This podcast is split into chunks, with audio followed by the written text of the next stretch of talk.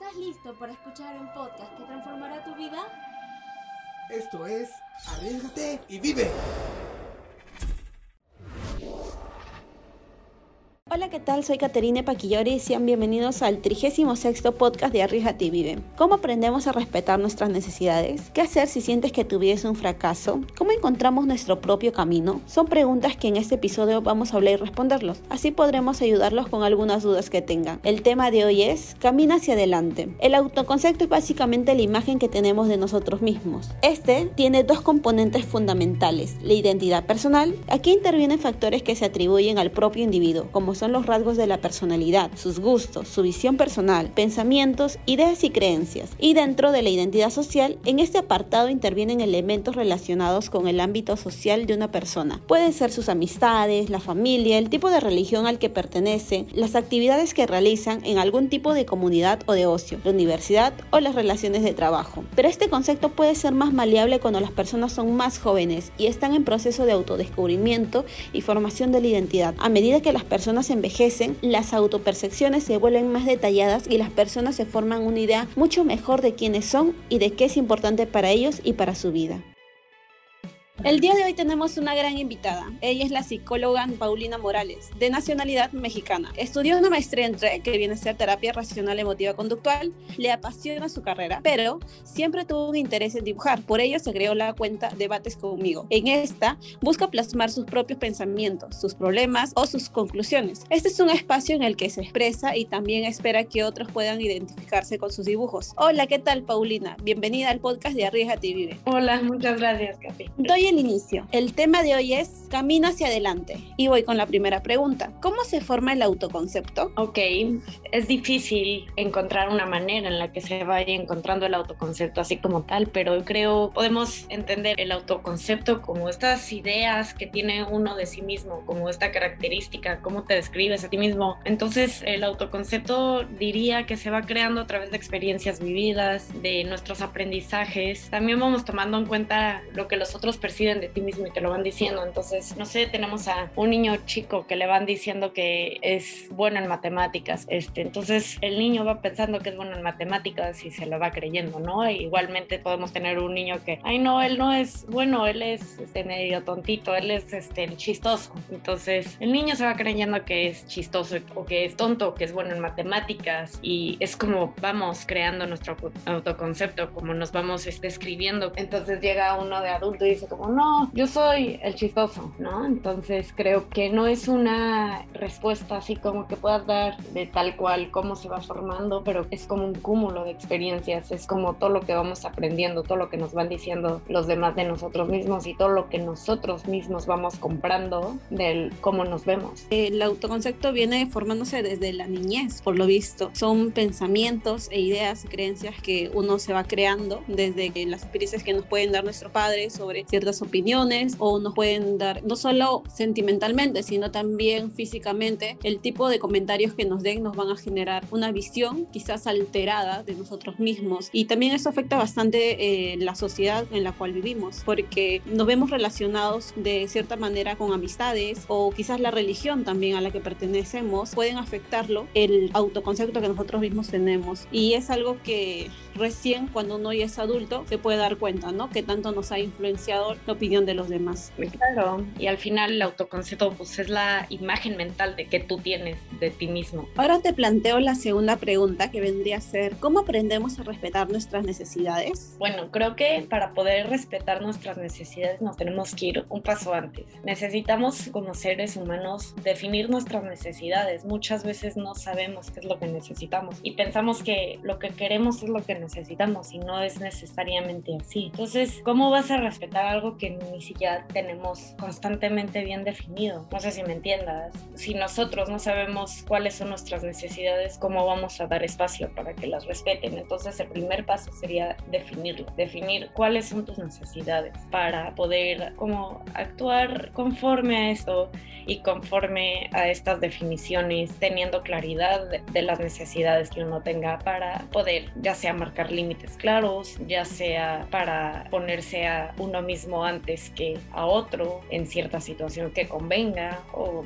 o no sé, este, pensar que lo que quiero es lo que necesito hace que muchas veces nosotros mismos no respetemos nuestras necesidades. Entonces creo yo que definir nuestras necesidades termina por ser lo más importante en esto. Lo podemos ver, como dices, aprender a marcar nuestros límites en diferentes ámbitos, ya sea también en tu pareja, porque muchas veces uno trata de aferrarse a ciertas personas que nos pueden terminar lastimando. A veces queremos a alguien, pero no necesitamos a esa persona ya en nuestra vida, porque eh, simplemente puede generarte algún tipo de dolor dentro como persona y bueno, que te bajo la autoestima y ese tipo de cosas que ahora vemos. Pero como voy a anotar el hecho de que tenemos que aprender a saber qué necesitamos, porque no, no siempre tenemos el autoconocimiento de ello. Sí, muchas veces creemos que lo que necesitamos es lo que nos han dicho o lo que todo mundo o todas las personas a tu alrededor, todo tu mundo considera que necesitas, pero realmente necesitamos llegar a como una introspección de qué es lo que realmente necesito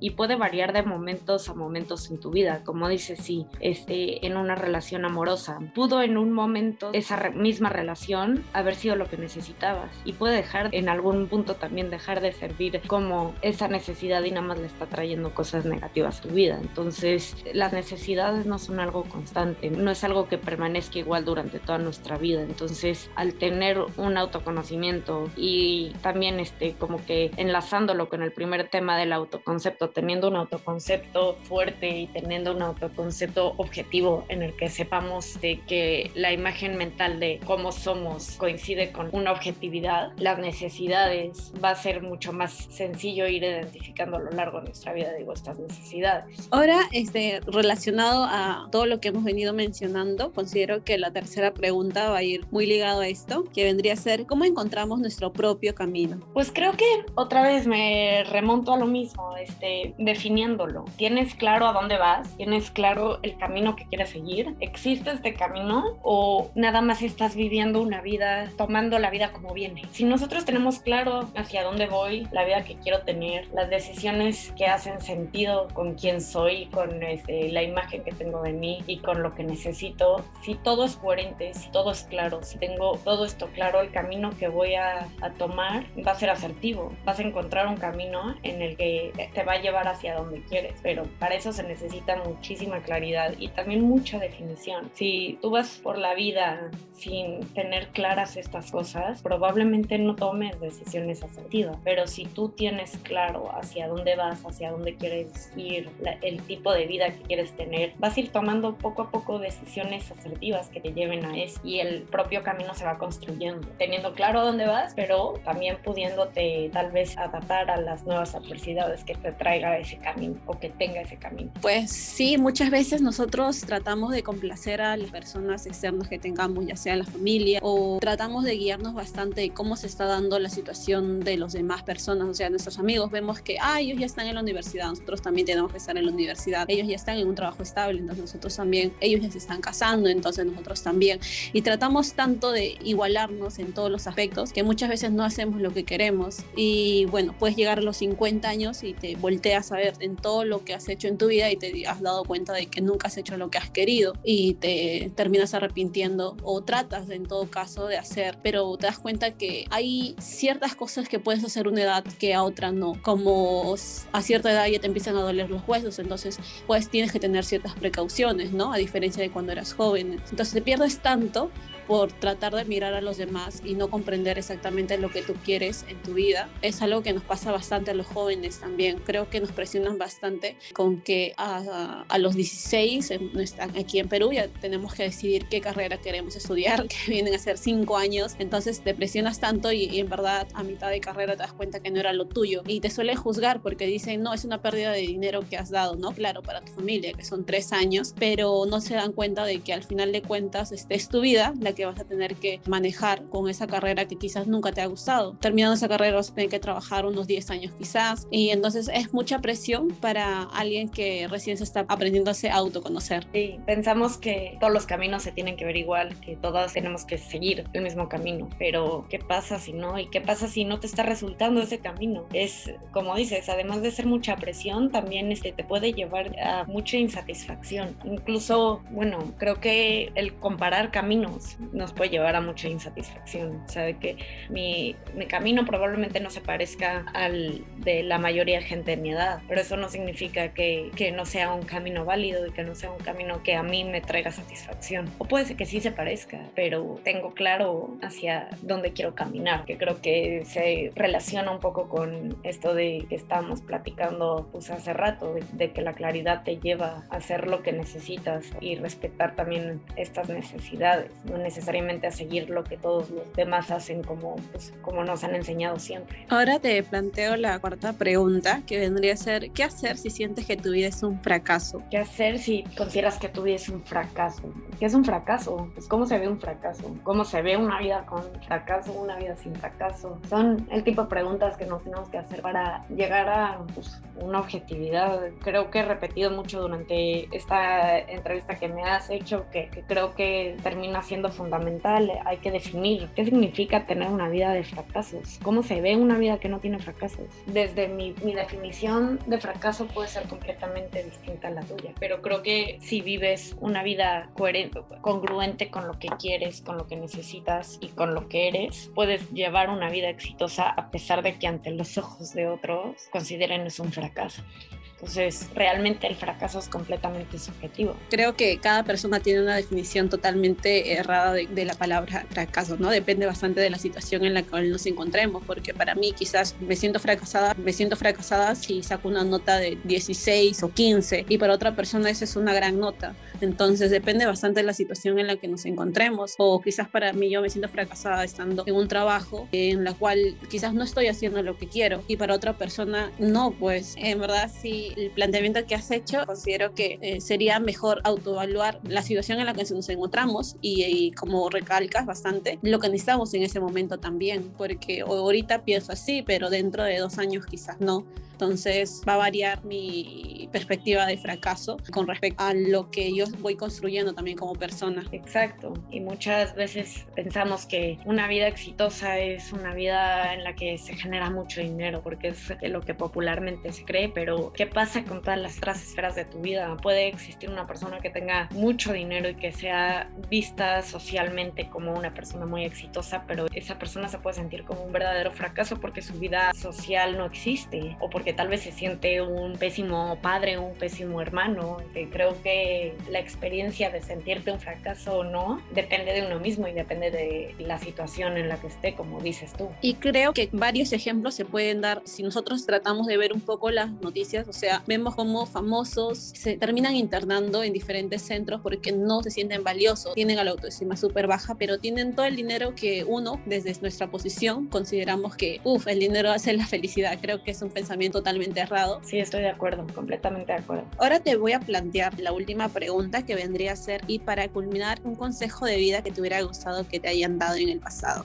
Ok, creo que me hubiera gustado saber que la vida es eso que pasa mientras te estás preocupando por todo lo que va a pasar. O sea, que vivimos preocupados y con ansiedad, preocupándonos por el futuro, y todo ese momento en el que la vivimos tal vez preocupados es la vida. Entonces, me gustaría, me hubiera gustado que alguien me dijera como disfruta, no te preocupes tanto por justo este, por acumular éxitos a futuro, por, por preocuparte de si vas a ser exitosa, si tu vida va a fracasar, cómo va a ser tu camino en un futuro, sino disfruta el camino que estás recorriendo hoy. Ese sería el consejo. Muchas gracias. Me gusta bastante lo que mencionas porque vivimos tanto en una vida en constante movimiento en la cual siempre estamos tensionados. Lamentablemente, la ansiedad, la depresión, ese tipo de cosas son una de las causas más comunes en jóvenes. Bueno, en Latinoamérica no es tanto a diferencia como en Asia, que los chicos se terminan suicidando a cada rato porque tienen demasiada presión, ya sea en sus estudios, y hay demasiada competencia también en tus centros laborales, y todo, todo es estresante. Ver noticias te suele generar más ansiedad todavía, y con eso de la pandemia que hemos este, tratado de concientizar más a las personas sobre que no necesitan estresarse tanto. Sé que no sueles tener un buen aspecto de las cosas que están sucediendo, pero todo va a pasar. Entonces, preocuparnos por el mañana es una pérdida de tiempo si no estás viviendo ahorita el hoy, ¿no? Me encanta lo que dices porque tiene mucha relación con lo que está sucediendo ahorita. Qué bonita manera de englobarlo?